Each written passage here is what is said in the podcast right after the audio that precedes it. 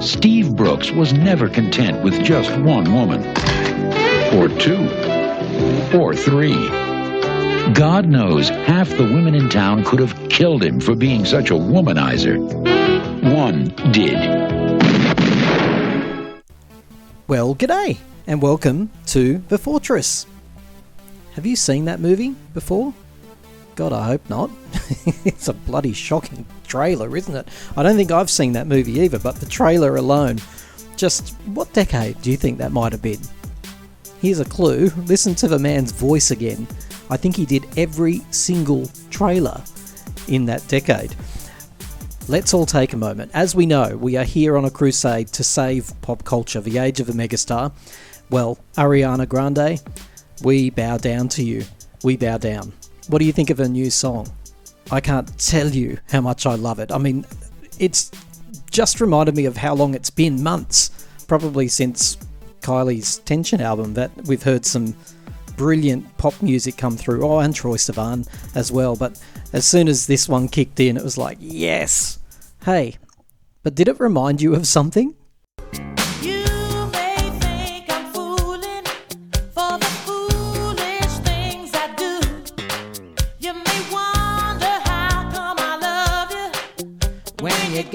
My nerves like you do. One of my favourite tracks, Pink Cadillac. As soon as I listened to Ariana's song, I, I paused it after the first 20, 30 seconds and went, hang on a second. I recognise this. Do you want to compare it? Okay, I'm going to risk copyright here. In fact, I'm not risking anything. I'm going to earn myself a copyright strike by doing this, but it is important. Have a listen.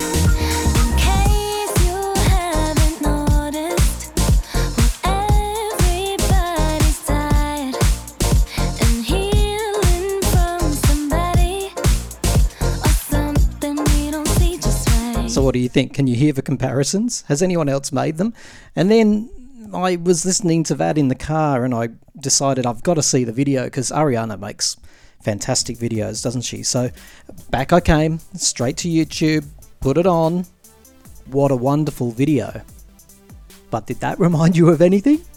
Surely this one is just like maybe the sound comparison is one of those, oh, they just sound alike type of deals. I mean, it has to be, otherwise they get in trouble for sampling and all of that, right? But with the video clip, that has to be a homage, doesn't it, to Cold Hearted by Paula Abdul? It has to be. And if it's not, it's outrageous. Um, I haven't gone back and watched Cold Hearted, but I know that video very, very well. And Paula did it first. I mean, you've got the the prudish, cynical people walking in, lining up, waiting to, you know, judge and then, of course, the spectacles get removed and the ridiculously over dramatic faces. Which, by the way, I thought in the video clip for Cold Hearted, when they took off their glasses and their mouths dropped to the floor, I thought there was good reason for that because Paula was, yeah, doing some remarkable things. I love Ariana's choreography and dancing in this, but when they take off their spectacles and their mouths drop to the floor, you sort of think, uh, why? You're just watching something you could see any day of the week. I didn't believe that part of it. Um, but the tears on the dance floor, it, it, it's got to be, doesn't it? It's a homage, surely. It has to be. Has anyone called this out yet? I haven't had time to go and read reviews of this song. Probably getting torn apart because I would imagine Ariana fans um, are not used to this sort of very, very sugary pop, which is my favourite, which is probably why I love it. This is great, and the video clip's fun. It's great to see Ariana back doing her thing. She's got a great sense of humour in it, as always. In fact, th- Thank You Next, right? That was referencing some awful film that I haven't actually seen, but apparently it was very much. There you go, actually. This is. There's the evidence. She's, she's referencing even referencing back to the 90s with that film, isn't she? I think. Am I wrong? So with Paula, she's referencing back to the 90s again. Anyway, the production is amazing. This one is an earworm, it gets in your head. Um, welcome back, Ariana. Welcome back. I hope your whole album is as good as this lead single. Now, listen, we're about to talk to Simon Fowler, and you're probably thinking, who? Well, get this, he shot the cover for one of Kylie's albums. And plenty of her singles too. I'm not going to tell you which. You can stay tuned and you can hear the stories of the behind the scenes for that. And just what a nice man to talk to, Simon Fowler, a lovely, lovely man. So please stay tuned for that. But it got me thinking about Kylie's next album. Yeah, I know, it was only September, wasn't it? September when she released um, Tension. Um, and can't you leave her alone, Tim? Let her do her thing for a little while. Well, no. I want, like many of you actually, I want her to strike while the iron is hot. And I've been really thinking about what I'd like to see her do next. And do you think it's time we had an album with a incredibly cohesive soundscape again, like KM94 or Impossible Princess to a degree? And how do we do that? Because the challenge is always don't go back to doing teeny boppy lyrics, right? She got she got criticised for that around Fever, and she was only in her thirties there. Um, and people were saying she shouldn't be she shouldn't be singing about dancing on the dance floor in hot pants. Oh, gee, the people. You remember it, don't you? You remember it. If you were there, you remember. It's like Dance floor's the worst song ever. Um, and she was just sort of trashed for, um, yeah, the lyrics mainly. Why is she still singing about this in her 30s? Little did we know. But let me try to articulate this to you, and I, I don't know if I can, to be honest, because it's just this little seedling of an idea. Like the things she knows the most about above and beyond the average person. So, fame, celebrity, and heartache, relationships, because she loves hard, right? And and often those relationships end hard. And she knows a thing or two about getting back on her feet after these times. And she has written about it plenty, right? I mean, Lifetime to Repair, uh, many of the songs on Golden, for example, are about that theme. The PWL days, those songs were bright and happy, yet they were monstrously depressing if you actually read the lyrics. They were all about lo- love and loss. I'd love to see an album like that. And I think it could be quite self referential. It, it could be called Impossible Heartache, for example. And on this album, Impossible Heartache, I'd love to see uh, songs like Flower, like proper, true ballads. Put yourself in my place. Like let's get a let's get a great Kylie ballad happening again because we haven't seen one of those in a while. Like a true, authentic ballad. But let's also keep that theme of heartache and mix it with euphoria. And I'd love one of the tracks on that album, if not the lead single, to be called She Should Be So Lucky. Songs of grief, songs of loss, songs of love, and unhinged revenge. She should have one killer song on there where she just goes a bit Bjork, a bit psycho. Half the album about being dumped, and the other half of the album about being the dumper.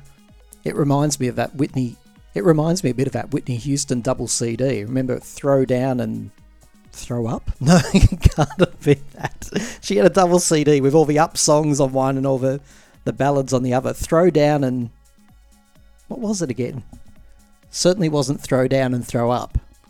Ah, but whatever. Maybe maybe Kylie could do disc one, the dumper, disc two, the dumpy. No. I think I've become unhinged. We'll go back to the original idea Impossible Heartache, with a track on it called She Should Be So Lucky, with lots of euphoric songs about love, grief, and loss. What about that? What do you think? And I've got to say, it's that time again. Start sending me your voice memos again, please. I loved it when that happened. They went a bit quiet over the Christmas period, probably because we didn't have as many podcasts as we normally do. But that email address is time to talk Australia at outlook.com. Okay, with all that out of my system, let's walk on into the fortress together. You're about to meet Simon Fowler, the amazing British photographer who's shot so much more than you can ever imagine. I guarantee you that if you've ever bought a CD or a vinyl, you've bought something that Simon Fowler has shot the front cover of. Put it that way. I guarantee you. And also stay tuned because if you know who Matt Walsh is and the devastating things he said about Madonna recently, well, we have Al Neil on to respond to some of those shocking comments. It's great to have your company. Let's walk in together, hey? Well, now you may think I'm fooling for the foolish things I do. Coming to you from the mountain fortress of pop culture.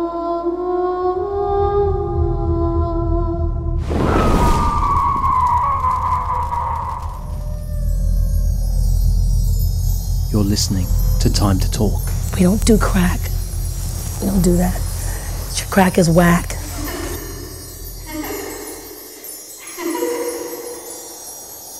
I hate to start this conversation in the most uncool way possible, um, Yeah. particularly when I'm speaking to Simon Fowler, who's mixed with the coolest people ever.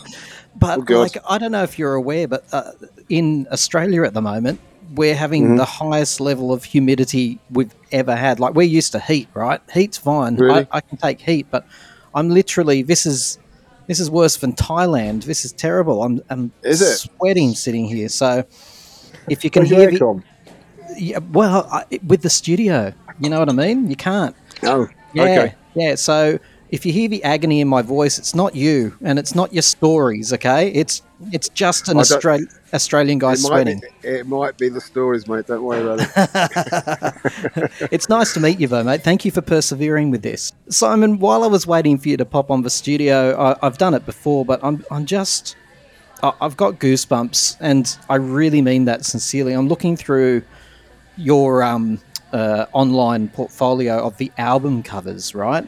Right, and right. You, I mean, look at it. It's wet, wet, wet. Um, Mick Hucknall, Enya, your friend Sarah Brightman, Human League. Oh my God, the list goes on and on. But it's not so much the names. That's not what I'm starstruck by. It's it's the photography. You are a celebrity in your own right. You're very respected, held in great esteem, and I, I don't say that to embarrass you, but you are. You're you're a photographer to the stars, and people speak really highly of you. How do you go over to Germany to shoot Queen for ten minutes? Because as I understand it, they were notoriously shy and reluctant in front of the camera. How does it go for, to three hours? That's something to do with your magic, surely, Simon. I have no idea, mate. I've really no idea, Tim. It would be things like um, you just, generally speaking, in those scenarios, you just suck it and see. You know what I mean? And, and and one of the things with Queen was that they didn't like doing anything out of a lineup, so it's really hard to sort of. Eventually, I found out, but um, there I just thought, you know, if I get a lineup, if I get a quick lineup and if individuals, I thought, great, I've got my job. But just carried on and on. Fred led it, to be honest, um, and then uh, yeah, so that's what happened. And over So- the years, as I understand it, I know you're still working with Queen, but d- did you manage to get quite close to Freddie Mercury? Did you? Uh, it, they're hard to get close to, to be honest, Tim. I mean, yeah, it was on the peripheral, I suppose, but um, Well, he trusted I- you I- though, didn't he? yeah, I, I think that's what it was. I mean, there was about three. I mean, you've got Neil Preston, who, who did a lot of work with him, who's probably much closer than I. You know, I, I, I started up a relationship, obviously, in, in Munich, and they, you know, they're okay with what a shot, and then I get another phone call to do another shoot on a video somewhere. And I just, I was one of three photographers probably that they allowed in their camp. But I think with Fred, Fred always led it. You know what I mean? He was always the one that was full of ideas, bounced around, said, "Can we do this? Can we do that?" You know, all that sort of stuff. And the boys really kind of went with it, although it's collective. You know, everybody had that massive respect for each other. But um, and they're, you know, the Queen. I mean, I mean, I was, I was a guitarist. Um, I say I was a guitarist. I was an amateur guitarist. yeah. And uh, uh, you know, I'm looking at Brian May and thinking, "Fuck, how does he do that?" Wow. Do you know what I mean? You know, and he's got this this, this guy that can make these sounds pop out, and they were all individually really lovely people. So still are. Well, apart from the ones that are gone. You certainly did photograph a lot of celebrities, you know, as they were just flourishing into their careers. That is hundred Yeah, percent yeah. true. I can see that. And listen, mate, as I'm as I'm scrolling through all these album covers, I mean, and uh, many of them are remarkable and so well known to me. A lot of them as well. How many do you reckon you've shot over the years? Because there's there's Man, Hundreds. I, I, could, I couldn't even count them to be honest. I mean, I don't know. I really don't know. And but, but even the ones you're looking at there, I, I you know, I might come across loads that I've forgotten about. Do you know what I mean? I'm thinking, oh shit, I you forgot. go, I oh, I better add that to the gallery. Yeah. yeah, absolutely. Yeah, yeah, absolutely right. You're absolutely Is right. it always the case that that the one that you put the most effort and planning into is the best, or is it sometimes the more spontaneous ones, the ones that you've done No, in a so little I- unit? Yeah. Yeah, a lot. I mean, a lot of the times, what happened back then also is that. Um, so when I was doing a session, I'd, I'd do what you call a magazine look. Um, then I, you'd do one sort of mid mid range, which means a one for me and a little bit magazine, and then one sort of left left to field. You think, okay, that's my shot. You know what I mean? That's just me and the, the artist going for what I've asked them to do, and that's the one I want them to use. Probably, it's probably I would have considered it then probably more arty farty or something. Um, and generally speaking, they go for mainline. And So so, we did- for the uninitiated, though, Simon, that, that's the way it works. Is it you? Do, you do the the whole shoot and you submit them. You don't get to choose which one ends up on the album cover. Sometimes, yeah, Oh, really? sometimes you get, the, yeah. I mean, you, it's, you you might suggest, and they might turn around and say, okay, yeah, no, or, or the artist wants it. That's that's the biggest pull. Yeah. So if you've really, if you you've connected with whoever you're shooting, and you say, look, I think this is great. So far, I'll give you an example. So we did. Um, do you remember D:Ream? Do you remember them? Yes. Yeah, yeah. Well, on on their big one after the after the, the hit single, uh, they I was working with Pete, and uh, we did this headshot with him and um, God, who was this partner? Alan was it Alan? Can't think of his name now. Um, anyway, with, what it was is we, we went down to so this is in days for Photoshop and all that sort of crap. So you went down to big old places like Scitex places that would you know half a million quid's worth of um, computer uh, jiggery pokery and stuff. And we worked on the album cover with a face and on his cheekbone was his partner, and he was the face, and it was like a solarized thing. It looked for me, it looked great, and Pete, Pete was really happy with it. And of course, then he had his hit. Then East West um, then said, "Okay, we need to because they're going to capitalise on it." So you went from what I would have called an arty farty shot um, to to a, a, a straightforward, you know, smash hits cover yes. uh, with, with Pete coming back in, so they changed it round so that you got one shot, which we loved. And then Pete didn't. It's just not. I just didn't dislike the the, the final one, the pop one, but the other one was so cool in my books. Um, and, and Pete's books that um, we were just going with the flow of the record company, saying, "Okay, we've got to go mainstream. You can't go left field." Do you know what I mean? That type of thing happens all the time. Yeah, and that's because th- th- they've got a particular image they're trying to present, right? Whatever that happens to be. So they're going to select the photo based on that because it's a product, isn't it? Uh, album covers. absolutely. I don't know if Yeah. so much these days, but certainly back in the day, uh, you're talking to someone who would spend hours in a record shop, a CD shop, and y- you literally were buying the music based on either you love the artist or Yeah. the cover might stand out to you for some reason. So I understand they go for the one that was going to have the most pull. Yeah, would, literally, and most of it would be it would, it would have been led, oddly enough, from um, the likes of PWL, um, who sort of marketed this kind of you know that I could make anybody a star. And I remember when Kylie walked, first walked into the studio. I obviously knew Kylie was coming into the studio. She walked into the studio. I didn't even recognise her. Really? ten, yeah, ten seconds. I thought, fuck me, that's Kylie. Because she was so ordinary, you know, walking around. I I mean, that was her guise to sort of walk around the place without getting mobbed. And she got me for about 10 seconds. And uh, no, I mean, it wasn't 10 seconds, it was probably about two seconds. But you know, it felt like that kind of realization that, God, that's. Because as I understand it, your first encounter with Kylie was uh, to shoot um, uh, the "Enjoy Yourself" cover. Is that correct? Yeah, yeah, Yeah, is, yeah. Well, Not my, not my favorite, not my favorite shoot, to be honest. Oh, come on! You're talking to someone who held that in his hands for hours Did and ya? stared at it. Yes. and if I found any of the offshoots, don't forget the internet now. So what? I can find all the the different versions of that cover. Yeah, yeah. But back Yeah, yeah. then, uh, you'd have to flick to page 62 of smash hits to find you know a little extra one what was it about that shoot that wasn't your favorite why Well, it, no, it wasn't. It wasn't. So one of the, th- th- I'll probably giving you the wrong impression there. She was, she was amazing. Oh, yeah. So Kylie, Kylie in front, I do. She was one of the first people to walk through a studio, and I thought, fuck me, she's made for camera, mm. and she can really kind of just, you know, flick it on and just connect to that camera. So it was really quite awesome. But I did a whole. It wasn't the session. The session was absolutely fine, but that particular shot was obviously. So because she was like the girl next door kind of run, so she'd been doing stuff, and you know, you probably saw lots of stuff with her and Jace, and uh, Yep. you know, uh, very much more girl next door. Then she really wanted to become probably Madonna, you know, vibe. or a woman, And- right? She didn't want to be A woman, girl. yeah. uh, I have to admit, around Enjoy Yourself and lots of the photos you took, she did, um, for a fan like me who studied her every day, she did go from girl to young woman. Rhythm of Yeah, Love yeah. was a whole different Yeah, chapter. yeah. But here, Enjoy Yourself, she was already looking a little bit more womanly than she ever had She was. before. She was. No, that's absolutely true. But within that session, I would have done other things, and uh, and, and for me as a photographer, like you know, and she would have come alive, and I thought, God, this girl's really on it. You know what I mean? She was just like oozing stuff out into my camera sort of lens, and um, so we'd have shot other stuff, and I would have thought, okay, well, this is definitely. I would love to see that on the cover. Do you know what I mean? And then, but I did about five sessions after that, and then from that, she, you know, was just playing with wigs and you know, she was just she was just incredible. But to take I you back to that shoot, so she walks in, you don't recognise her. I'm cu- I've always been curious. Um, she's off the back of the biggest album, uh, you know, of the one of the biggest albums of the '80s, her her debut. Is there a brief? Are you given a very strict brief when she comes in, or do you start making it up with her when No. she comes in? No, no, it's, it's all.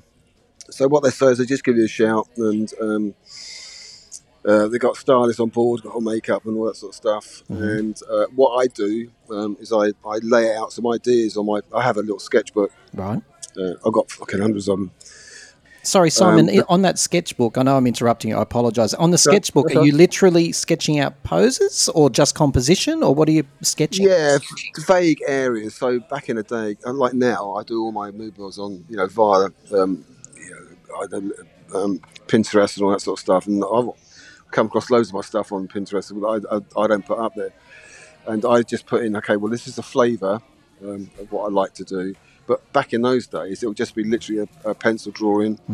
I'd write down what sort of lights I'm going to use. It would be a starting point. I know the background I'm going to, you know, work with uh, know what sort of lighting setup I'm going to do, whether it's sort of tungsten or flash or bit, bit of both, bit of both, both stuff. So really, kind of, it was just literally a starting point. That he- helped me because I knew I had a lot to do, and and I was never, I never fucked around too much. So I, you know, I was pretty fast, and especially when someone like Kylie's on in, in your lens because you know she just offers it up. So within the, once you do once you've done one setup with her, you just blitz it because she's going to give you something every time she looks at camera or away from camera. Whatever she's doing, mm-hmm. she's going to be looking great. And forgive my ignorance, but she, do you know when she comes in that that's the photo shoot for the album, or is it just a photo shoot and then they happen to go, oh, "We like these, we'll choose one for the album"? It, did you know what it was for? Yeah, I did. I, I, I knew the first one because that was done through PWL. After that was Terry Blamey, went through her management company. Uh huh. Um, And how long did you have her for for this Enjoy Yourself shoot? yeah, all day, all day. Really? Wow. So there were lots of costume changes and stuff like that. Yeah, yeah, absolutely. Got hair, hair, you know, hair moves. I mean, they were subtle in those days because you know, but at that point, I suppose the wardrobes weren't that huge. But the second shoot was massively different. You know, because then she was changing to wigs and all that sort of stuff. And obviously, when you wig it up, I mean, you got. I don't know. You know, got your, your hairstylist will be there for two hours. You know, Yeah. Um, um, Endless possibilities, right? Oh, yeah, it goes on forever. Do you have vivid memories of that Enjoy Yourself shoot? Like when she put that hat on, for example? And and do you know what she's coming out with each time, wardrobe wise? Yeah, yeah. You, you've got, you've got. So you walk in there. You t- so again, this is a. We shot this over in Paddington, and I had a studio in Paddington for a while. It's a- which quite a cool little studio in the Muse Muse studio, and um, would have a changing room and, and makeup area. So I just go in there. uh, You know, we have a chat with um, uh, the stars and just say, look, that looks pretty cool. You know, this is this is the ones that she wants to wear, and you might you might jiggle it around a bit and say, well, we'll do that, and then we can mix it with this one. Do you know what I mean? You had that kind of uh, run that was, was was happening all the time, and and people like Kylie would always, you know, absolutely jump into that sort of stuff. And you don't know her from a bar of soap, I'm assuming. Does it take a bit of a while to warm up and to earn that trust for her to get? I assume she gets quite playful because the photos seem playful to me. Um, how long does it take to build that rapport with someone like Kylie? Uh, easy, really pe- easy peasy, and that's what I mean. I mean, she is definitely, you know, she she. That's why she's such a, a pro, really. I mean, she can just, you know, walk into most places and look good. I, in fact, you know, after when I did on my fourth or fifth session with Kylie. I did some magazine stuff along the way as well on, on top of that. But um, yeah, and then she went to sort of fashion photographers after that. I was really pissed. I thought, oh fuck, I've lost her because she was just getting, you know, just into the sort of area which I thought was was good. And obviously she, you know, we kind of, you know, when we did, who else? Uh, I think it was, you know, we was doing things like um, lots of cross process film stuff. Uh, which was kind of weird and wacky and um, a bit contemporary in those sort of days when you you know you shoot an egg and turn it into tranny that type of thing. It'll give you some weird colours and all that sort of stuff was going on. And back in the day, you're talking film, so now it's all always digital. But you know, I'd, I'd be shooting five different camera setups. And like you say, a, a- real natural. We hear that time and time again from different people who've worked with Kylie, that the connection between her and, and the camera is really strong. Can I just go back? You you said before it wasn't your your, your happiest shoot, and I know you were explaining that it wasn't Kylie. Is it the finished product? Would you, it, maybe you wouldn't have chosen that one for the cover, for yeah, example? that's exactly that's exactly it. I mean, this is just because probably as a photographer, uh, and I'm I'm sure most photographers fall into this sort of um, area when. So for I, re, one of the reasons I, I was I was always trying to get away from um, the sort of white background, you know, um, clean light and all that sort of stuff, which always looks great. On on hindsight, I, I, I don't mind it now, but on the time I was doing so much of it, yeah. I thought, man, I've got to do something different. You know what I mean? And and this wasn't this wasn't like um, I didn't want to use it particularly as my calling card. I wanted to be much more creative. But Simon, I, I want you to level with me, right? When you've got mm. a subject like Kylie, mm-hmm. she is made for the camera. She knows what Yeah. she's doing. Even back mm-hmm. in those early days, she knew how to flirt with the camera. Yeah, yeah. What do you do as a photographer when you get someone through who's, mm, let's call it, not photogenic? Um, Yeah, you know, they're, they're a great musician, but yeah, Yeah. most angles aren't so flattering. What, what do you do there? No, there's always an angle. There is there? always an angle. Yeah, Really? always. Um, yeah, I mean, you might be limited, uh, but there's, you know, I mean, hey, I suppose that's when your that's when your knowledge comes into play, isn't it? You think, you know, you've done so many different faces. Um, that there's always some kind of uh, lighting technique that you've got, you know, up your sleeve, or some kind of I don't want to call it a trick, but something you've done before. You think, yeah, that I think I, the best way to do that is this, you know. Uh, but yeah, that, that happens all the time, and There's I should always an angle. Always an angle for a, for the photograph, Mm. um, and it really depends on the person in front. If they don't care what they look like, that's part of the that's part of the problem gone. Right. Do you know what I mean? So you're Right. they're just going to be as they are, and you're just going to make the shot nice. Okay. It is an intimate process taking photos of people. I mean, there's a there's an element of vulnerability on the uh, for the subject. Uh, there's a lot of trust because you're the one taking the photos. Do you do you ever feel a connection through that lens, Simon? Like, do you ever feel? Uh, uh, and forgive me, I know the British are quite, you know, coy. Do you ever feel? do you ever feel lust? Do you ever feel some No. connection? No, nothing like that. It's all very professional, is it? Always professional, yeah. I mean, you might. It's yeah, nothing, nothing like that would happen. I mean, first of all, you don't get the time. Oh, I'm you know, not saying that it, you'd act on it. I'm just saying that when you're looking No, at no, no, I- intimately What like that, yeah. By the time I meant what I meant by that was that, um, you know, you might say. So we did. Um, so Sarah Brightman, who I've known since she was 17. Hmm. You know, I worked with her first when she was 17, and then um, a few times. Then we did Starship Trooper, then Big Old Gap, and then I, then I constantly did, did some work for her. So we did the stuff. It was gold leaf all over her body. So she she would pretty much starve herself because she knows she was going to be pretty s- semi-naked. Um, but you have to. You can't get into the route of saying lustful because you won't look at your image anymore. Mm-hmm, So you really do have to step back and go, what's looking good? Right. It's Um, an you know, artistic I- endeavor. I get it. I get it. You have to do that. You really do have. Otherwise, you might as well just do something on some dodgy porno thing or something. I don't know, you know, all that crap. Uh, well, you know, your your, your yeah, work has never bordered on that, from what I can see. Hey, is it is it true that you photographed the Jacksons? Is that correct? I did, yeah, I did, yeah. With Michael when Um, he was part of with the Michael. Jacksons. What was that like? did, Tell us yeah. about that. Where was it at? That that was um, God. uh, That was the weirdest session. That was probably one where they didn't listen to me.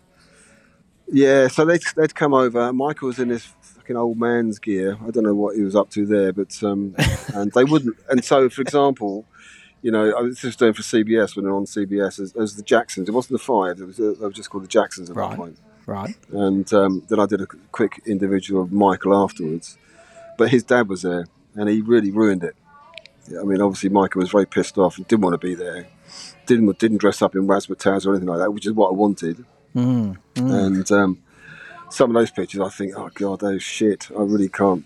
You know, I've I've, I've put out one shot, um, which just represents a black and white, you know, image of. Um, which looks alright, I think. It just, it's, but they, but they weren't listening to me. What do you mean that I mean, Joseph ruined it? He, he was he uh, overbearing? What was happening? Yeah, he he ruined it for Michael because he, he couldn't stop talking to Michael, and then he didn't. Um, then he had to, um, uh, you know, but- Michael wouldn't concentrate on, on camera. Uh, some of my ideas were shit, to be honest. Back in those days, I was just grabbing that stuff. But um, I think there's a couple of lineups that we did. Uh, they would have used probably because it would have been the Jacksons, and magazines won't care Yep. what they get, and obviously the PRs go, they don't get. They know what the Jacksons are like. Yep. But you know, the, on the on the evening news when they they so they did some TV after that, they were all razzmatazzed up, and I thought, for fuck's sake, yeah, this is meant to be a PR shot. You know, you might as well just do. Um, why don't you? You know, why didn't you dress up like that? And, and what was what was Michael like? It sounded like he was a bit sulky and uh, He was, he Yeah. was definitely so with us. But I think that was his dad doing it. right. So some He- there was some energy happening before they walked in, by the sound of it, right? Yeah, probably. Yeah. Yeah, yeah. And I work with I work with um, I think it's Tito, isn't it? I think um, one of the band members. Yep. Um, they, he did um, the band called Three T, and uh, which I worked with, and he remembered me, Oh, and I thought, man, really? You? I, I, I didn't believe him to be honest, yeah. but this, and I'm talking like ten years later. Wow. So Can I tell you some of my? Fa- I mean, there's so many photographs, and people. I encourage you to go to simonfowlerphotography.com and have a look at Simon's archives and album covers. It's all divided up beautifully, but the ones uh, there's so many that stand out. But I love your photos of Mick Hucknall. I, when he was very young, and, and even after Yeah. that, I, I, I I- just think they're they're so of the time, aren't they? Early '90s, late '80s. What was it like shooting him?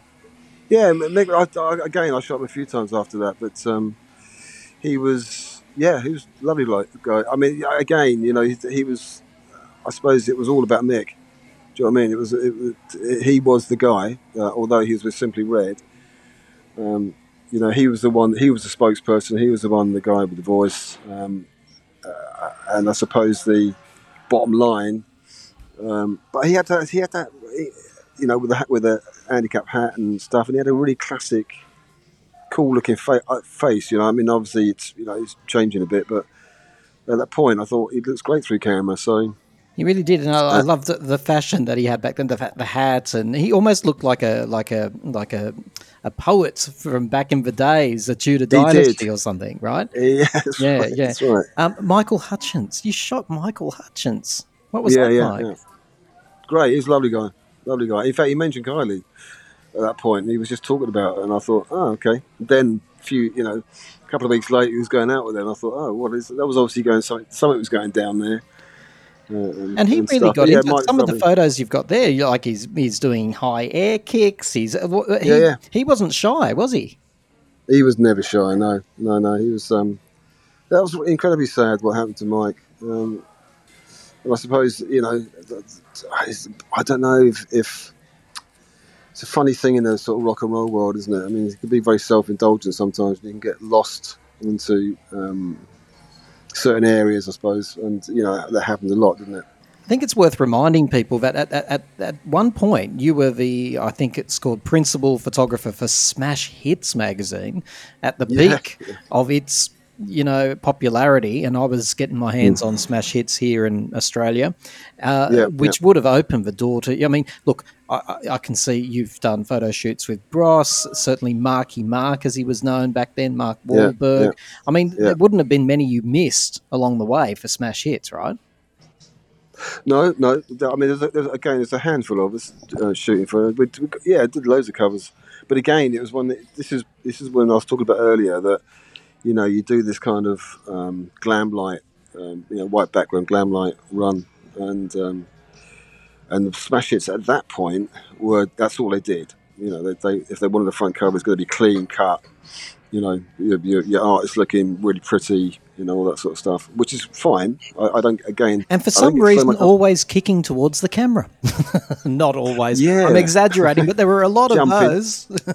ki- kicking, jumping, you know, screaming, laughing, whatever you're doing. But, You're um, appealing to the all- teens, right? So we wanted fun and high Yeah. energy, right? So what are you going to do? You do. Yeah, you do. yeah. Absolutely right. I've got to say, Simon, one of the most remarkable photographs going back to Kylie that that stands out for me was was when I was waiting desperately for Better the Devil You Know to come out. And this Right, is you were referring before to when the wigs came out, and I assume that's this. The cover of Better the Devil You Know.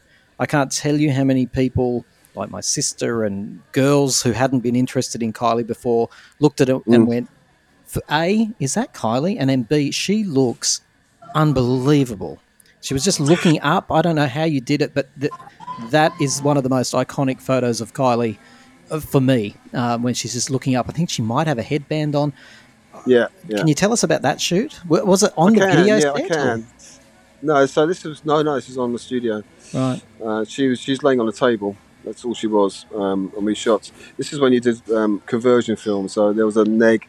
We used to think called GPF uh, Kodak thing. We used to convert it into a tranny transparency.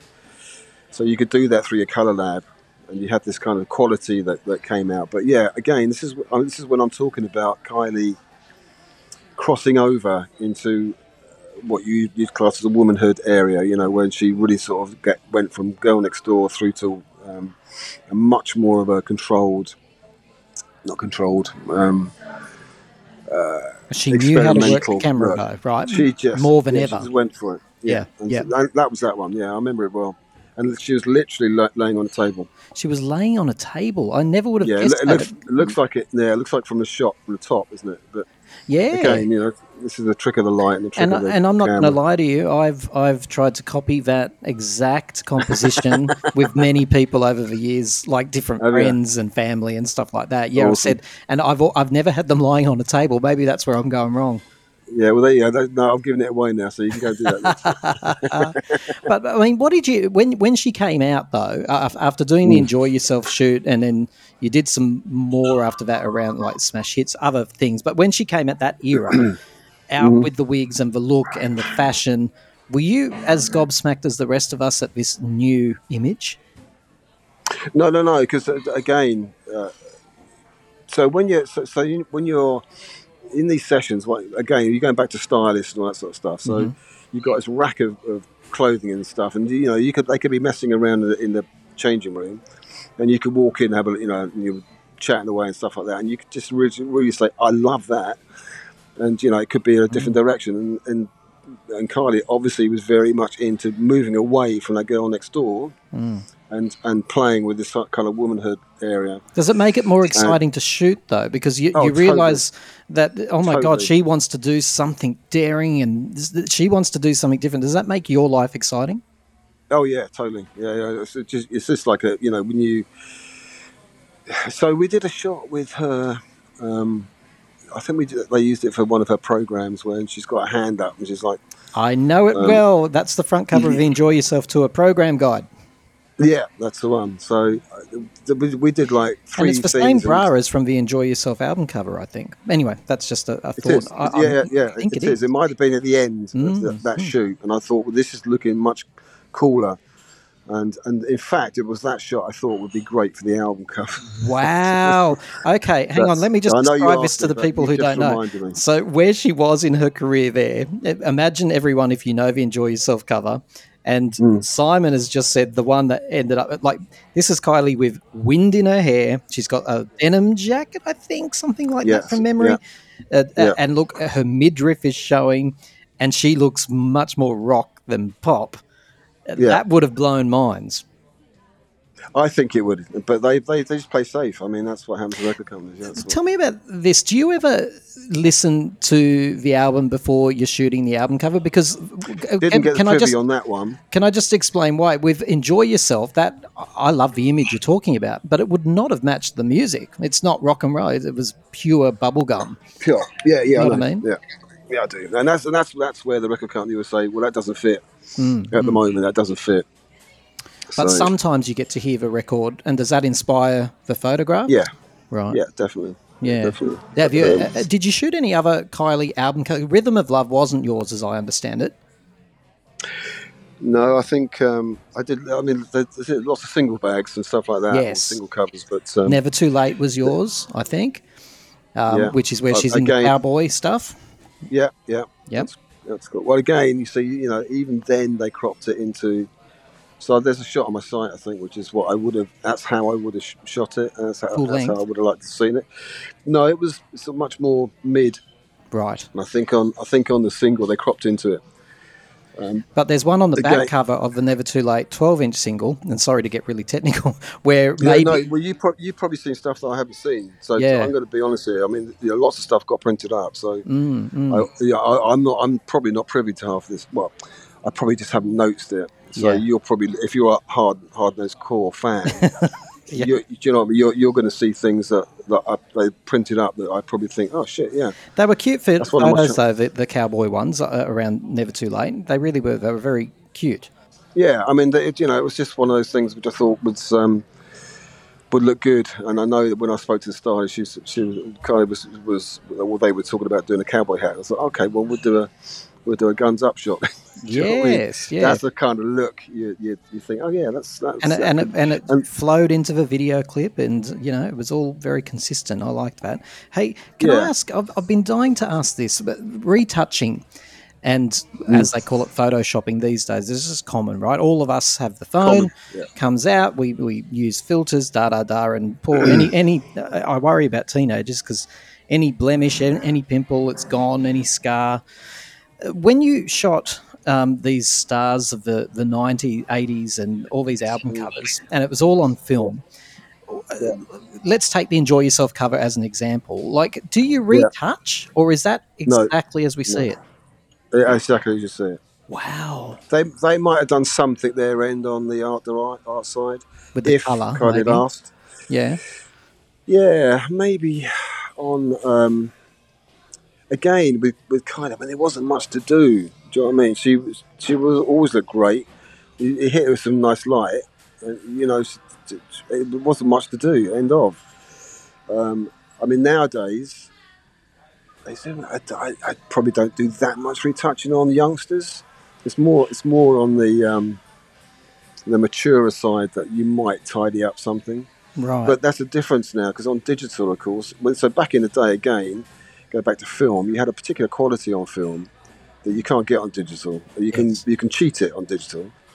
So I went to um, there was a lot of time, probably back in about 98, 2000, 2000, and people saying, You're going to shoot digital. Um, can we do digital? Because the other thing, of course, about digital at that point was it was, it was much cheaper. So if you remit, so also you, this is what happened on film. So part of your budget, you might go and spend two grand on film, because by the time you've shot it, processed it, printed it, scanned it, um, going back, in, taking it back into digital, you spend a lot of money. And so digital came along, of course, didn't have any of that. Uh, it's just the image. But the difference was, of course, is that nowadays, I mean, you, they're so revealing the digital side. There's it's like shooting five four. Well, actually, it's not like shooting five four, but there's something about it that shows every little detail. So my camera I use now is giving me 175 meg files. So can I just simplify that for people? Are you saying that the, the cameras now are so high res that they're, they're very Yeah. un, unforgiving on the subject? They they reveal. It's not that they're unforgiving. They reveal everything. So um, But that can be a problem, surely, right? yeah, totally. No, most people don't want to reveal everything. no, and I had I, I had that problem. I, had that problem with a few times. So I had to explain to people that. So the the process in film was that you you got you got to eighty percent of what the image is going to look like. Uh, if you want to take it further, that you're going into you know different areas on side quests and all that sort of shit. But if you were doing digital now, it's a starting point. So you you know you're saying, all right, I've got to go back in. I'm going to give you the examples of what the end result will look like. Mm. So I'd go down, break it down, you know, contrast it up. I've got you know tricks and, and all that sort of stuff like all of us have. And then you present them the what you think would be roughly the final image. and pretty of how that- instantaneously. Because can I just uh, uh, sorry No, to interrupt you, but back in the day, I assume you did a shoot with Kylie, and then she wouldn't see the product for a little while. But now, is there a Yeah. screen where it shows them pretty much instantly what's going on? Yeah, well, if, if, if you're if you're doing you know you're doing capture one or something like that. I mean, that was the other thing that I really got to had to get to grips with is that when you did uh, card, whether you're doing card or tether, uh, from the digital side, you know, straight into the computer, then you get whole people looking at the computer, and you, you- and people stop and start you. You wouldn't know what I like mean? You that, would you, as a photographer? I hated it. I hated it. I would hate that. I've I have I do photo shoots very casually and amateurish now, and people go, "Oh, can you show me?" Like they'll stand there, they'll do three or four, and they go, "Can I have a look at those?" And it's like, Yeah. no, just this is not right. I don't like it. I will go away and do my thing, and I'll present you with Yeah. good ones. But yeah, they become more a part of that shoot. So you must have hated it when stars were looking at themselves instantly, surely. Yeah, well, ini- initially I On the did, tether? but so so I, on the tether I didn't. So now I tether all the time. Right. Um, uh, but and I've got used to the fact that and what I can do on tether, you can say, look, this is going to be. So it's a bit like shooting Polaroid. Back in the day, we shot Polaroid as a as a as a starting point, and you you, you set it up. You get your your Polaroid back. Gives them the idea, one, right? Yeah. gives them a rough feel. In fact, you can't. The, the other thing, of course, back in the days, you couldn't beat Polaroid. Polaroid had such a beautiful look.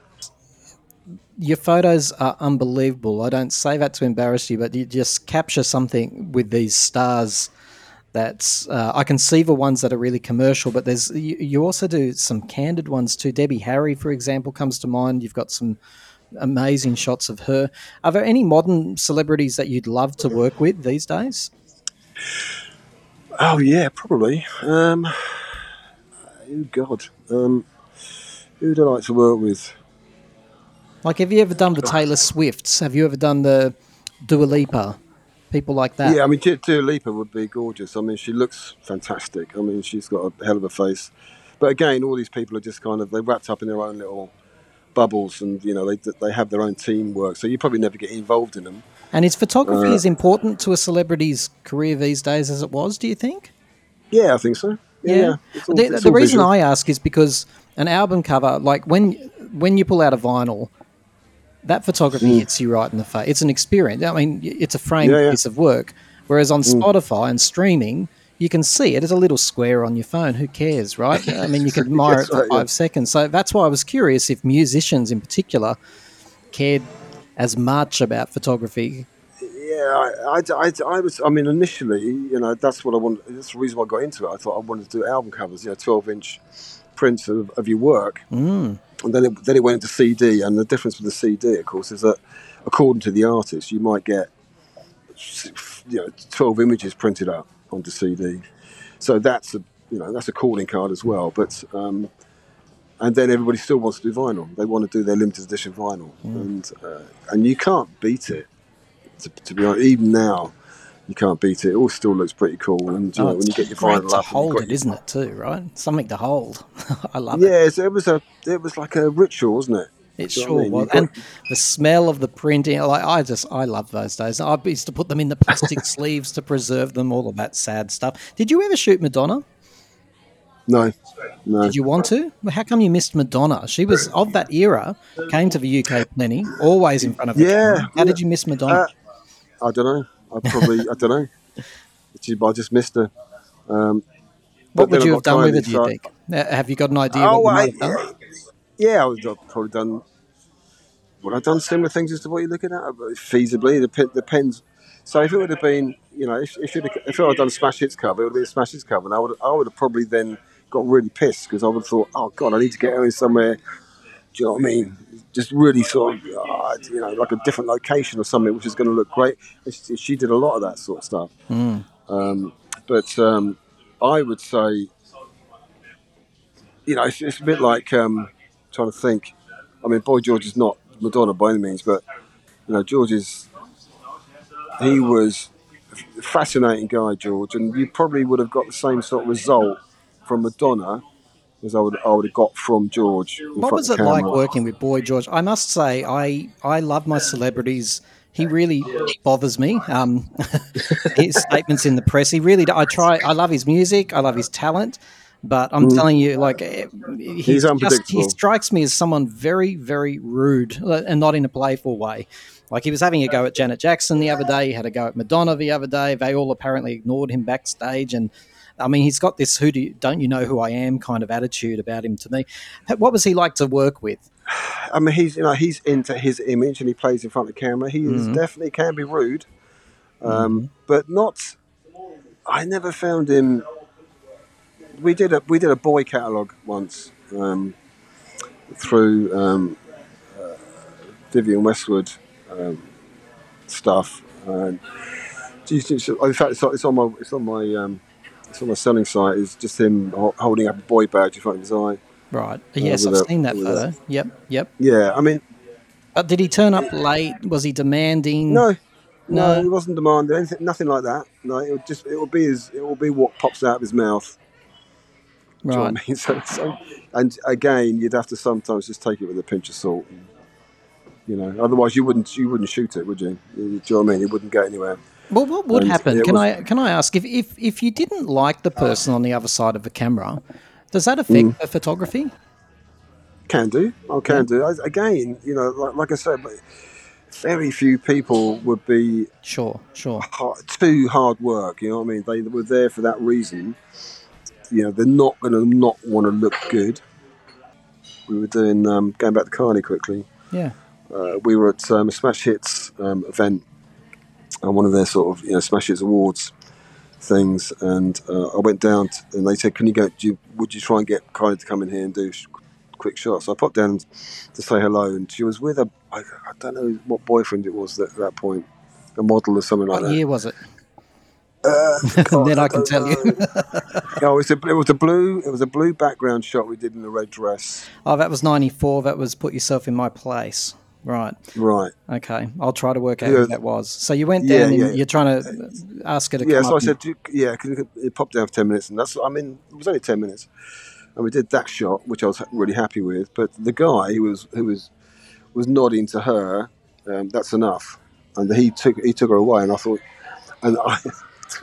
Got very close to getting stroppy then. Really? For fuck's sake, mate. Yeah, Was he only tall? because it wasn't. Yeah, he was. Yeah, that might have been a photographer. You know, was that Stefan Sednaoui? I think. No, his I've no name idea. Well, have you ever idea. heard of him? He shot all her Impossible Princess, and they were together for quite a while. He's French. Oh, is he? Yeah, that, he's, he's French, yeah, that sounds right about right. But- Sounds about right. Okay, maybe he didn't. Maybe he was jealous that you were a well-known photographer. Who knows? I've not, I've not, I, do, I don't put those things in front of me. Yep. But what I do put in front of me is the fact that you know if you if you agree to turn up, and she was looking at him, you know, and for, for a bit of guidance, and uh, you know she was turning it on, and it was great in front of camera. She knew who I was, wasn't a problem there. If he hadn't have been there, we would have got more. Right. Definitely got more stuff out of it. And I remember going away. I remember him, you know, doing something and putting it away on. And I, I said to, uh, you know, the picture it. I, I can't, I can't repeat what I said probably on here, but No, yes, you can. What did you say? Yeah, I just said, "What a cunt." and, do you know what I mean? I mean, and that that would really piss me off as a as a London boy. I've probably said a few more things as well, but I bet. I bet. When was the last time you shot Kylie? Uh, that probably was it. Actually, that probably was '94. Ninety-four slash ninety-five. Yeah. Yeah. Yeah, yeah. Wow. Okay. And and and you've seen images of her recently. She's she's having a resurgence, right? Would you love Yeah, yeah. Would you love to work with her again? Love to, yeah, yeah. Yeah. She's, I mean, she, I, I've, I, I have nothing but fond memories of her. Um, Everyone says um, she's lovely to work with and, and professional. Is that yeah, is that fair? Yeah, that's, that sums her up. Yeah, her sister was like it as well. Yeah, Dannii was the same. Yeah, because You you know, shot a Dannii Greatest Hits. You shot an album cover for her, didn't you? Yeah, yeah. I did, did a, I did Love and about three or Kisses four. in the UK, I think maybe. Yeah. Yeah, I, I can't remember which ones it was now, but Right. um, right. yeah, we did. I mean, she obviously she we we did her when she was slightly fuller, and then you know then she hit, hooked up with the actor. Who was the actor guy she married? Julian McMahon. Julian McMahon. Yeah, that's him. He popped in and we did a shoot with him and her, and um, and she'd she'd gone on some kind of radical diet somewhere, and, uh, and you know, slimmed down a lot, and and actually started to look very not much like Kylie by that point. Obviously, a sister, so they will do, but Amazing. So you've you've had some adventures, Simon. I have, yeah, yeah. I know. What a life you've had. I mean, what what kind of life has it been? It's been amazing. It's been absolutely incredible. I've got. You, it's a funny one, isn't it? Because what you get, you get wrapped up into what you're doing, and until someone talks about it and you, like right now, Mm. you- you're making me go back into my into my memory banks, which um, there's a lot of stuff there. I've got to pull out. Um, but I'll, I'll do a couple of books at some point, uh, I- think. And uh, Well, what do they say, Simon? They say if you can find, okay, there's a much more eloquent way of saying it, but basically, if you find a job that's your passion, then it's not a job anymore; it's just a way of life, or Def- something like that. Mm. definitely, yeah, definitely a way of life. Definitely a way of life. I mean, I still, you know, I still pick up the camera. I'm, I'm even getting shots on my iPhone. Do you know what I mean? Which I never thought I'd do in the first place. Mm, I, I, you know, you go in the park and you go, well, "That's not." I really can't help doing that. Do you know what I mean? And I often say, "Shit, I need my real camera here." And, uh, but you can't do that. Do you know what I mean? It's um, I'm still shooting, so it's I still love it, and I'm still working with my son. We're also excited to talk to you, Simon, because we're, we're you're in the fortress of pop culture. I didn't welcome you in. You're in the fortress right now, and we know that you shot nearly every one of the people in the stable of PWL. You know, there was Bananarama. I know that you you shot Siobhan when she moved off to Shakespears Sister, and um, Yeah. all of them. Rick Astley, Jason Donovan. What was Jason Donovan like? He's apparently a really nice guy. I'm going to be honest with you. Most of the Aussies that I meet are, are just really down to earth. Yeah. Well- do you know what I mean? You you are you are a breed that it's you know it's No they, pretension They don't here. care. There's no pretension. No, there really isn't. There I'm nodding isn't. my It's head, very- and we're hard workers as well. Like that's that's truthful. Like uh, Australians are, you know, people that we we love our um, outdoors and all of that. But uh, Yeah, yeah. most Australians I know we're, we're hard workers, put our head down, and yeah, yeah, yeah, yeah, yeah, yeah. Again, uh, Jace. uh, Just quickly on to Jace. I mean, Jace went from that kind of pop star, you know, glam pop star thing, and that he because we did it through um, Richard, his his his management at the end, uh, Richard East, and uh, shoots, and he went moody, you know, in in front of camera, and it, it looked great. You know what I mean? I, I was really chuffed with that. But um, we're getting some much more sort of earthy kind of you know rock and roll looking stuff. But um, and I, I can't, you know, Jace was one of the nicest geezers. Simon, was there a difference when you were shooting the the UK pop stars? Because there's an instant knowing when you meet someone from your, your homeland to the U, to the US stars like Tina Turner. I know you shot her, uh, Vanilla Ice, who, when he must have been in the UK, and you've already Oh, talked God. about oh, oh God, Vanilla Ice. Oh God, oh man, tell me. No, no, I can't. Well, you can No, tell me was- something. You can tell me. Uh, yeah, yeah, sorry, that was a bit of a giveaway, wasn't it? Um, yeah, he, no, he turned up, and it, it, I, what can I say about him? I think sometimes I, th- I think on the American front, this is not all Mm-hmm, Americans, but they get. I think they get a lot of, uh, a lot of, a lot of encouragement to be more than what they are, Oh yeah, yeah. and and sometimes you know you can get pulled away into that and sometimes you believe all the shit that you're hearing whereas people like aussies and brits don't get into that pull in in Australia, like if you look at Kylie, Jason, even Michael Hutchence, there's a separation. You know that there's your profession where you put on that persona, and it's a job Yeah. actually. Even though it's a fun job and it's a it's a, a remarkable job, you're still Yeah. you. You you can separate.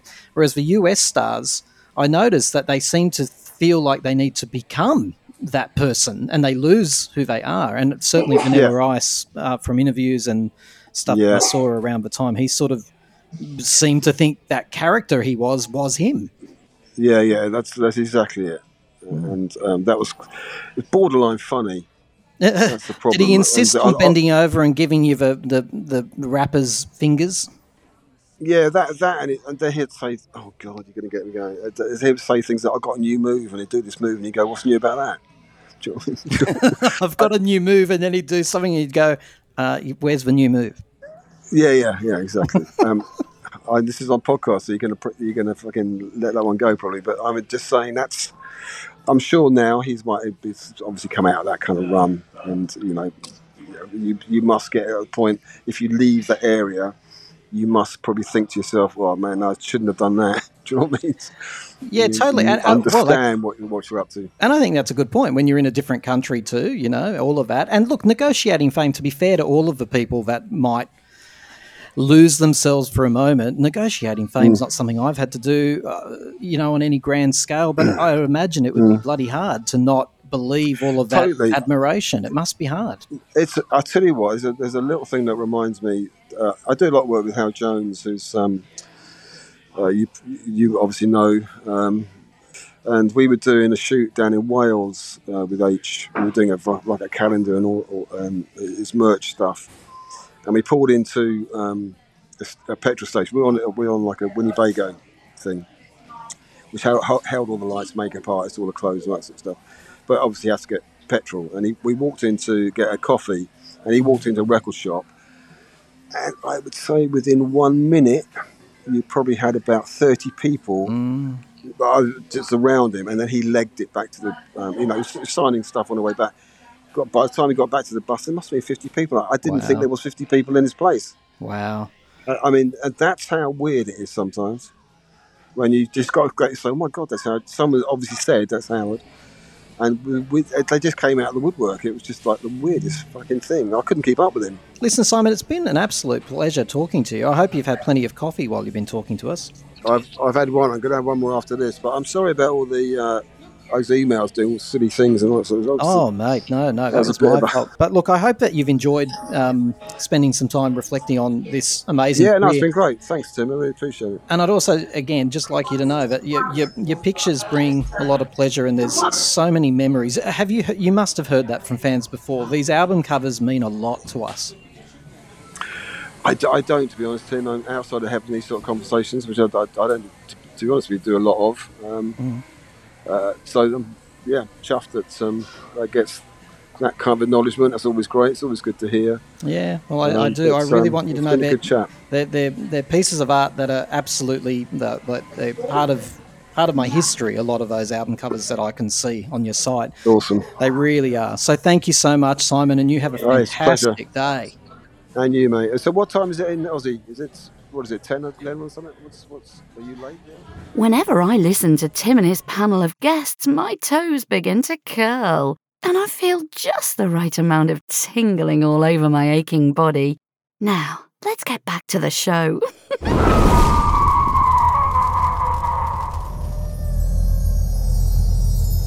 You're listening to Time to Talk. Now, for those of you who haven't heard Richard on the show before, by the time the celebration tour is over, he will have attended 109 Madonna shows in his lifetime. How does that make you feel, Richard? uh, it's quite amazing Tired. actually. I can't I can't believe when I look back on the tickets and everything, and I've got I've got all the tickets, all the programs, you know, and I look back on them, and it's just it, I've got some amazing memories, and I've made some amazing friends. I have to ask, did you see some of the comments underneath our last chat? Which, by the way, if you want to listen to Richard's initial chat, I think it's called the most respectable or refined review of Celebration ever. I think that's the title. Go back in our archives and have a look. But, Richard, underneath the, the, the comment section, there were many people disputing that it's that you saw 109 shows. Are they just I'm- jealous? I'm sure there, I'm sure there is. I mean, it, I mean, when you think about it, it's quite amazing. But I mean, I've seen every show, so it's not like I've just been a fan over the past couple of years, and I've only seen shows what she's done because obviously I wouldn't have been able to rack up that number. Uh, but you know, when you've been seeing her since 1985, it's quite easy to add up that number. And yes, it's jealousy. But Richard, you have nothing to prove. Now, have you heard of somebody called Matt Walsh before? I haven't no. That's fine. That's fine. Because you are here to respond to some criticism of Madonna and the celebration tour. What I'm going to do, with your blessing, is play you some excerpts and just get you to respond right from the heart. Does that sound okay to you? Well, I think you know I'll respond from the heart, so I don't have an issue with that whatsoever. no, you absolutely are a man who is full of heart. Let's have a listen to clip number one. Now, there's there's nothing wrong with a 65 year old singer going on tour. Um, Aretha Franklin was still performing at the age of 75 before she died. But but a 65 year old woman should perform like a 65 year old woman, classy, refined, mature, dignified dazzling with a beautiful vocal performance rather than relying on sex appeal. The problem, is, though, is that Madonna can't sing and she can't write good music and she wouldn't know classiness and refinement if it fell out of the sky and landed on her head, which means that the people who buy tickets for the celebration tour, and for the life of me, I can't understand why anyone would, are in for an incredibly cringy display. And however cringy you think it might be, I assure you that it's even worse than that. Richard, this is a gentleman by the name of Matt Walsh. He's one of those sort of um, commentators around sort of the era of Jordan Peterson and Shapiro. Uh, I actually quite like the man usually, but when I saw this clip, I thought I have to get a fan to respond. What do you make of what he said? Well, first of all, I know why I've never heard of him now because why would I, why would I want anyone so trashy in my life? That's the first thing. Uh, secondly, I noticed he he plays on her age quite a bit, uh, and her age doesn't come into it. Just because she's sixty five, does that mean sex finishes? So when we get to a certain age, then does our sex appeal just dry up like a prune? You know, I mean, I hope mine doesn't, but there we go.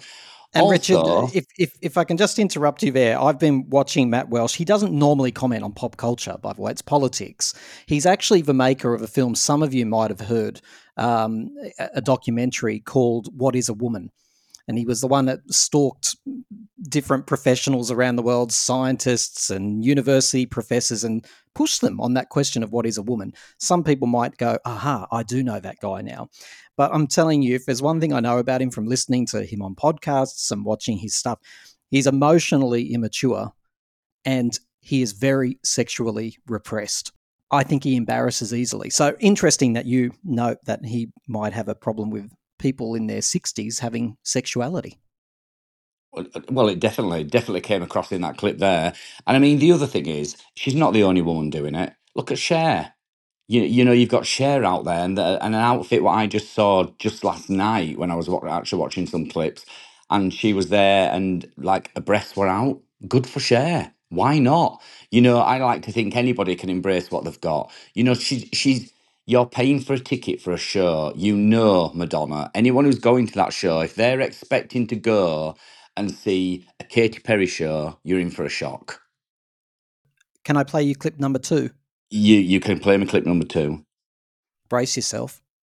And for those who are blessed to only be listening to the audio podcast and were therefore spared the visuals, I will just tell you that Madonna appears to be wrapped in aluminum foil while she clings onto a support rail and gyrates clumsily to techno music. And, you know, it, it's kind of like if you brought your elderly aunt to a rave and she got way more into it than you expected. It, it's, it's an embarrassing sight to behold, but also oddly fascinating in the same grotesque way that, you know, you might gawk at roadkill while you drive by trying to figure out, like, is that a raccoon or a fox? What is that? I shouldn't laugh, Richard. I'm a big Madonna fan, but it's just so over the top. I now know this Jen is. I've actually heard about this. And what uh-huh. he seems to forget to mention there is yes, she is holding on to a bar, not all the way through, but when she's leaning out of a box that is like 20, 30 foot above the audience and she's dancing. She's not in aluminum foil. She's actually she's actually dressed in a cat suit and she's actually up in the air, flying quite fast over the audience, going backwards, forwards, side to side. And she holds onto the bar a couple of times when she leans really forward. If she didn't hold onto the bar, she would fall You know, so of course she's going to hold on to the bar. It's This is Ray of Light, bar. isn't it? Is that what she's singing at the time? I It think is. it's It's Ray, Ray. of Light. It's Ray of Light is talking about, Yeah, and she's yeah. she's dancing and she's up above the audience.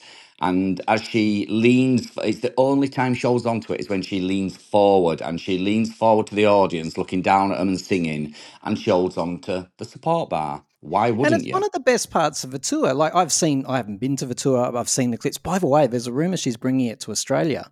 Almost lost my breath when I read that um, about a week ago. So hopefully she does. But I've seen the clips, and this is a really awesome part of the tour.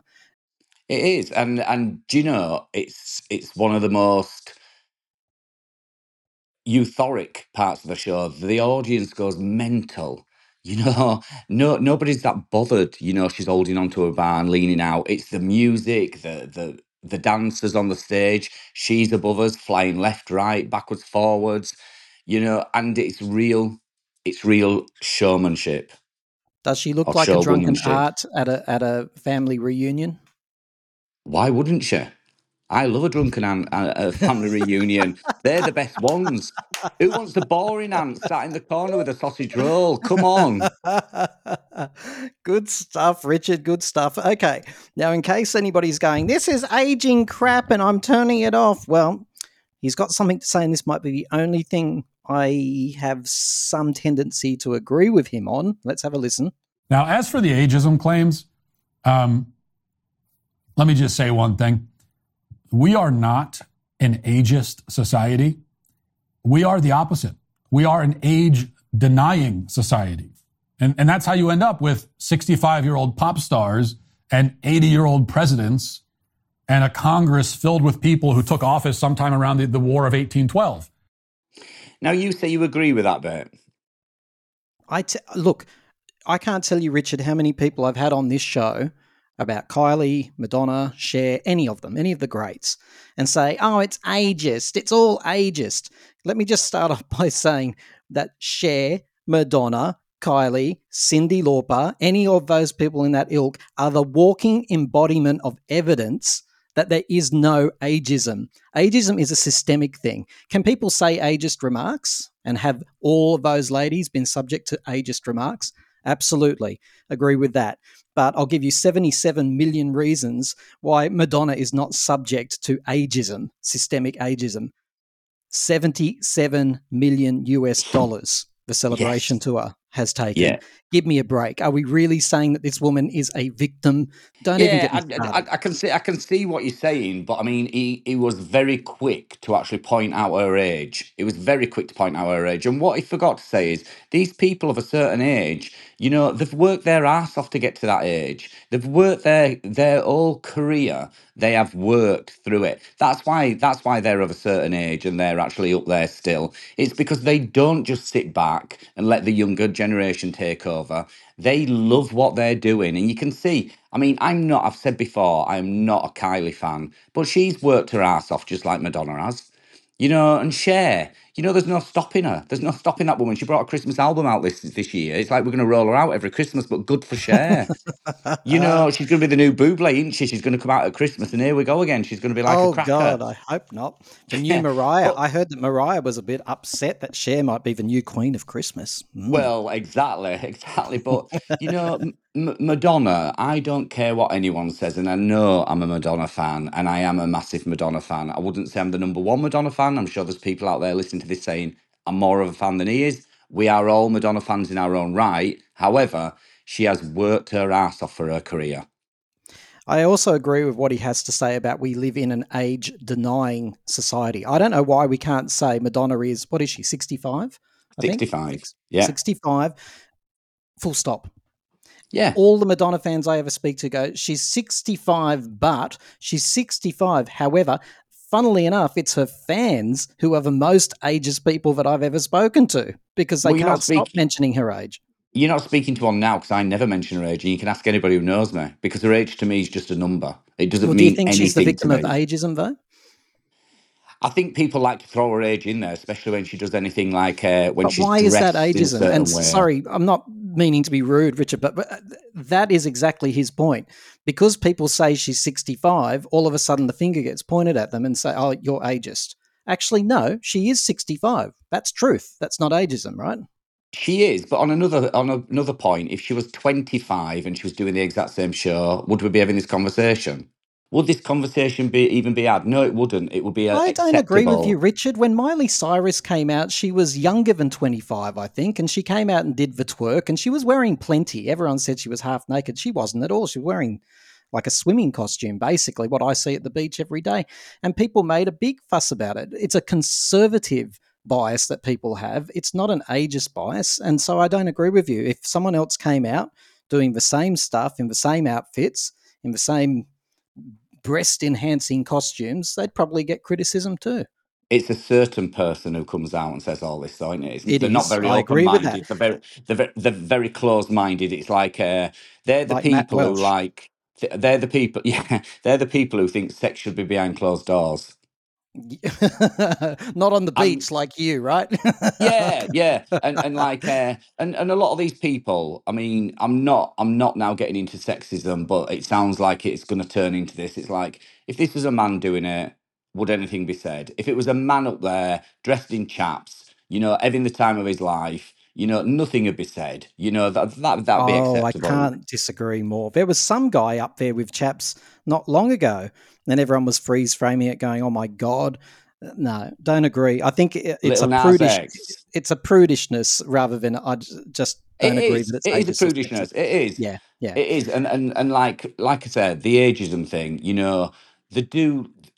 While we're saying there's no ageism yet, while they do like to point out her age, but why shouldn't a 65 year old woman come on stage, show who she is, be proud of her body? She's worked for that body, you know, and why shouldn't she come out there? And if she wants to be sexual, let her be sexual. Couldn't agree more. But if there was a system in place saying she's not allowed, that would be ageism. But there is no system. She's out there doing it. So actually, her tour is the evidence that there is not an ageist system in place. Well, would it be ageism? What was that? Because blonde, would it be a- ageism? Because th- th- let's go back to the blonde ambition then. Yep. There was a system in, in place there saying she wasn't allowed to do the things she was doing. Yeah. Well, We're only saying this because she's 65. again, I think you've just sort of contradicted yourself. When she was in her 30s, blonde ambition, and she put her hand in her crotch, she was threatened with arrest. So That's she what I'm wasn't saying. 65. No, that's what I'm saying. I'm saying what what I'm actually saying there is people are saying now because she's of a certain age, she shouldn't be doing this. And you you just sort of said there, you know, there is if there was something in place, some sort of laws or something, well, there was back then. She wasn't allowed to do that, but she still did it because Madonna puts her finger up to everybody. And as she ends the show, she says, Bitch, I'm Madonna. And that's what she's telling you. Well, no Madonna matter was- what age she is, she will do what she wants. And no matter what age she has been, she's always been criticised for this. It didn't suddenly kick into place because she was in her 60s. People are definitely looking to her and thinking, hmm, where are the boundaries here? And I think that's a great thing that she's got us thinking. Now, Richard, are you brave enough to listen to one last clip? Yes, go on. Give it to me. Madonna is just, she is too old to be gyrating on stage in a skin tight aluminum leotard. And we can argue about whether anyone of any age should be behaving that way, but there's no question that for her at her age, she looks pathetic and clumsy and ridiculous. Now, and it's not that a 65 year old woman can't be beautiful. No, a 65 year old woman can be beautiful, but a beautiful 65 year old woman is a 65 year old woman who knows that she is 65 and embraces the fact. You know, beauty and truth go hand in hand. But when you are not honest with yourself and the world about who you are, you end up looking not beautiful, but weird and grotesque.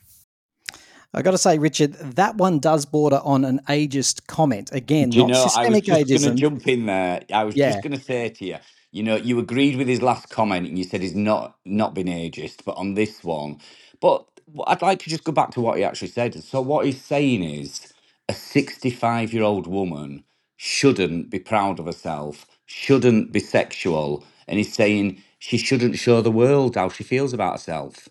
That, that that to me what is what he's saying. I don't care whether it's Madonna or any 65 year old woman.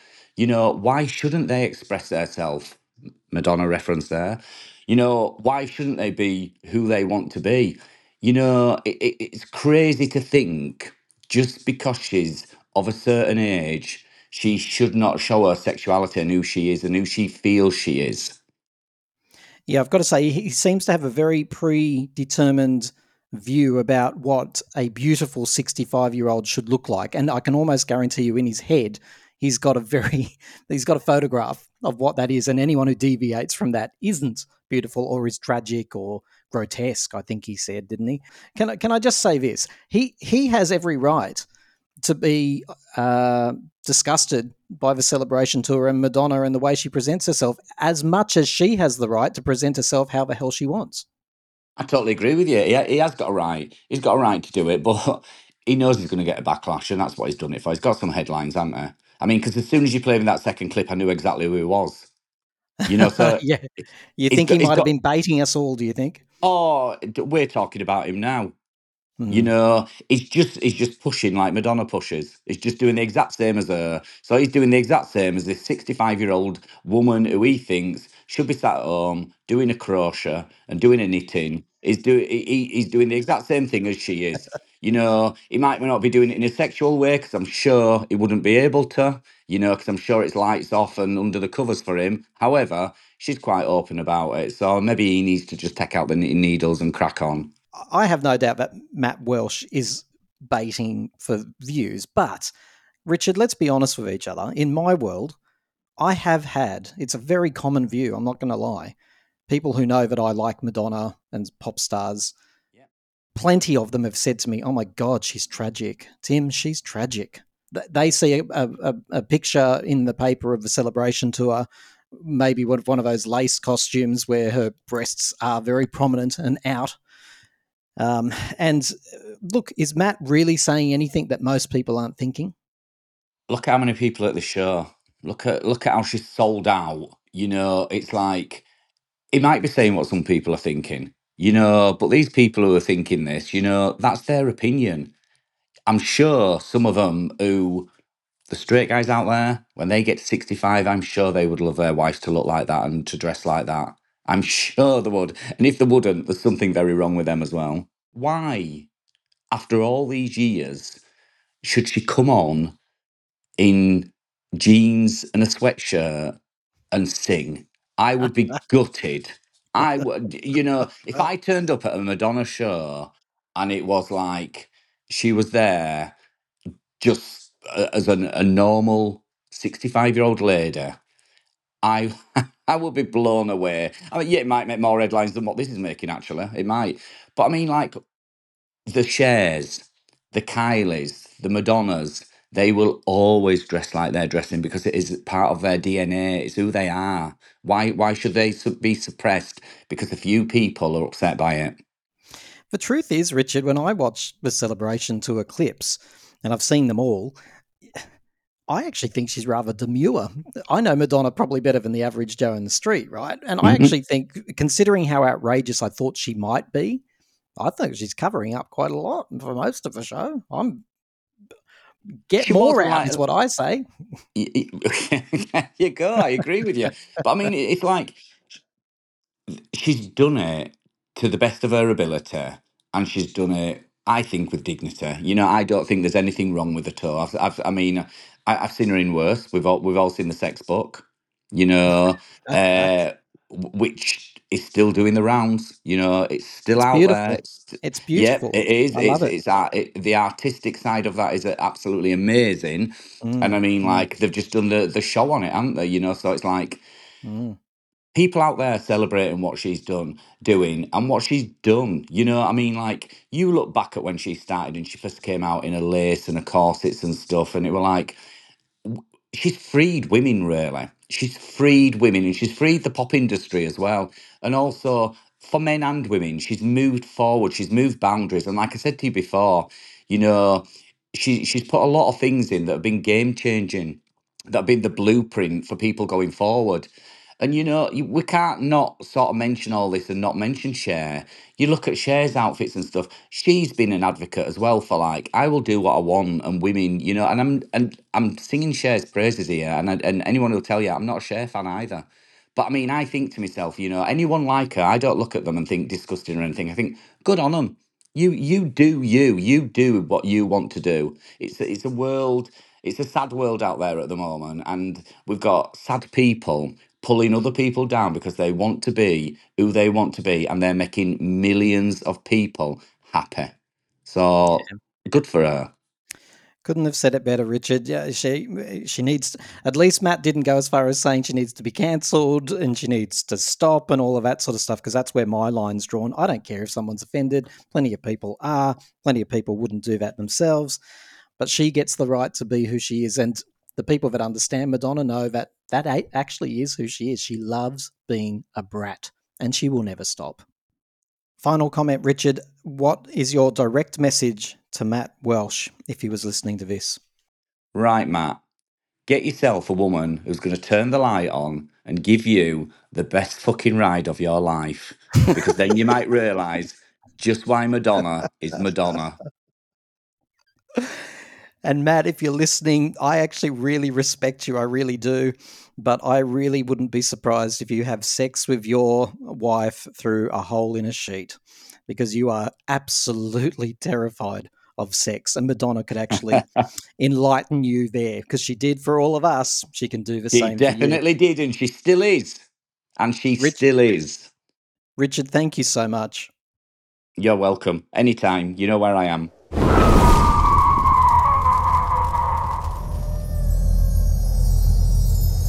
You're listening to Time to Talk.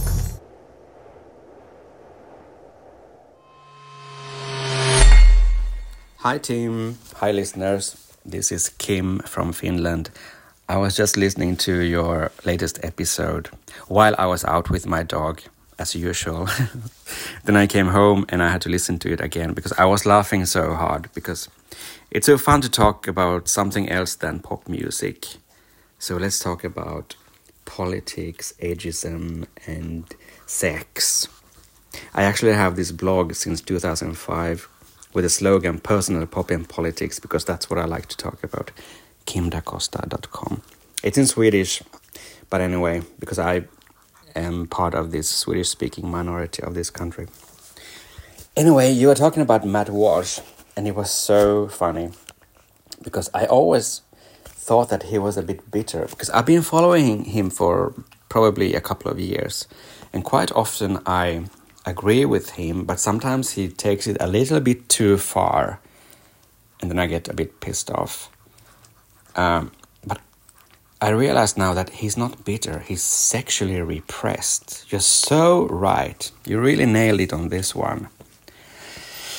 And um, uh, you can imagine how sexually not repressed but deprived or frustrated or suppressed I am because I've been single for about five years and I don't do one night stands. Uh, which probably has to do with the fact that when I had my first sexual experiences, let's say, it was right at the time of the AIDS crisis. Actually, right at the time when Madonna released her Erotica album, and I was so scared. It was a death sentence back then. So I got stuck in this mindset. Plus, I'm a romantic, but I'm a very horny bastard. So if anyone wants to help a brother out, drop me a line. You can imagine how frustrated I am after five something years, so I'll give you the fucking ride of your life. Anyway, then you were talking about ageism and this age denying society. It was a very, very interesting concept that I haven't really thought about. And I have to analyze this a little bit more because I always analyze things before before I talk because then when I talk I know that I'm right. I sort of agree with it, but also because I just turned 49 on New Year's Eve. 40 fucking 9, which is unbelievable. I look like 35, but I understand or I experience that if I, for instance, if I am in contact with someone, let's say a doctor, or I'm applying for a new job, and they don't meet me, they just see my age and they treat me differently. But then when they meet me, they see that I'm not this old man, grandpa. And then they treat me in another way. So I think it's a very interesting concept, and I have to analyze this a little bit more. Then you were talking about um, that Madonna is more covered up on her recent tour, and I agree with that, and I think it's fabulous because I never understood this skin exposing obsession. Well, maybe I should just shut the fuck up because I'm a, obviously a homosexual man, but imagine the most beautiful, sexy woman ever in the history of mankind, Marilyn Monroe. You know these classic pictures when she's wearing white or beige pants and a black jumper. She doesn't expose any skin and she's so damn hot. Um, although I'm gay, I obviously appreciate a woman's beauty and I I know beauty and sexiness when I see it. I just don't get excited. And I actually think quite a lot of men, straight men, agree with me. I may be wrong, but for instance, my best friend, Jenny Wikström, she's a voluptuous woman, slightly younger than me, but whenever we are somewhere in public, just walking down the street, these men are turning their heads, probably both their heads, if you know what I mean, and she never shows any skin or cleavage. She's just so damn sexy. Even if we go to a gay bar, she's the one they try to pick up, not me, which is weird. I don't understand. There's nothing wrong with me. I'm not even ugly. I don't have muscles or anything, but I don't know. So, um, oh, and yes, the documentary What is a Woman by Matt Walsh. It's so fabulous. You can find it online if you do a little bit of searching.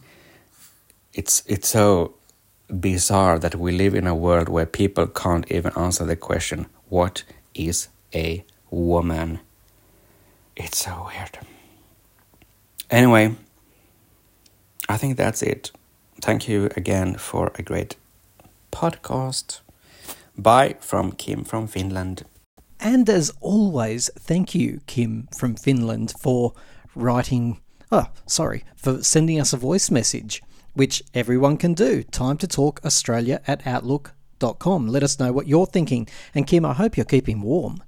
I read in the news the other day that you're experiencing some record temperatures minus 40 degrees Celsius. Come on. It's not even possible, is it? Does that mean if you walk outside, you're instantly turned into a beautiful crystal ice block? I mean, surely. In fact, I've always wanted to do this. I'm not from a cold climate. Take a pot of boiling water, Kim, out to your balcony or front door and just toss it in the air. Apparently, it has quite an effect, according to the internet. It has been a pleasure talking to all of you during this podcast. Thank you so much for listening. And as I say, I'd love to hear from you. What would you like to talk about? Have you got a favourite artist that you'd like to raise attention about? Have you got something to say about our Madonna, our Kylie? And most importantly, I am looking desperately, desperately for Michael Jackson fans. If you'd like to come on and talk about his innocence, how fans feel about his legacy all these years since he passed away in 2009, I believe it was, then I would love to hear from you. I'm finding it incredibly difficult. Michael Jackson fans, you're so suspicious.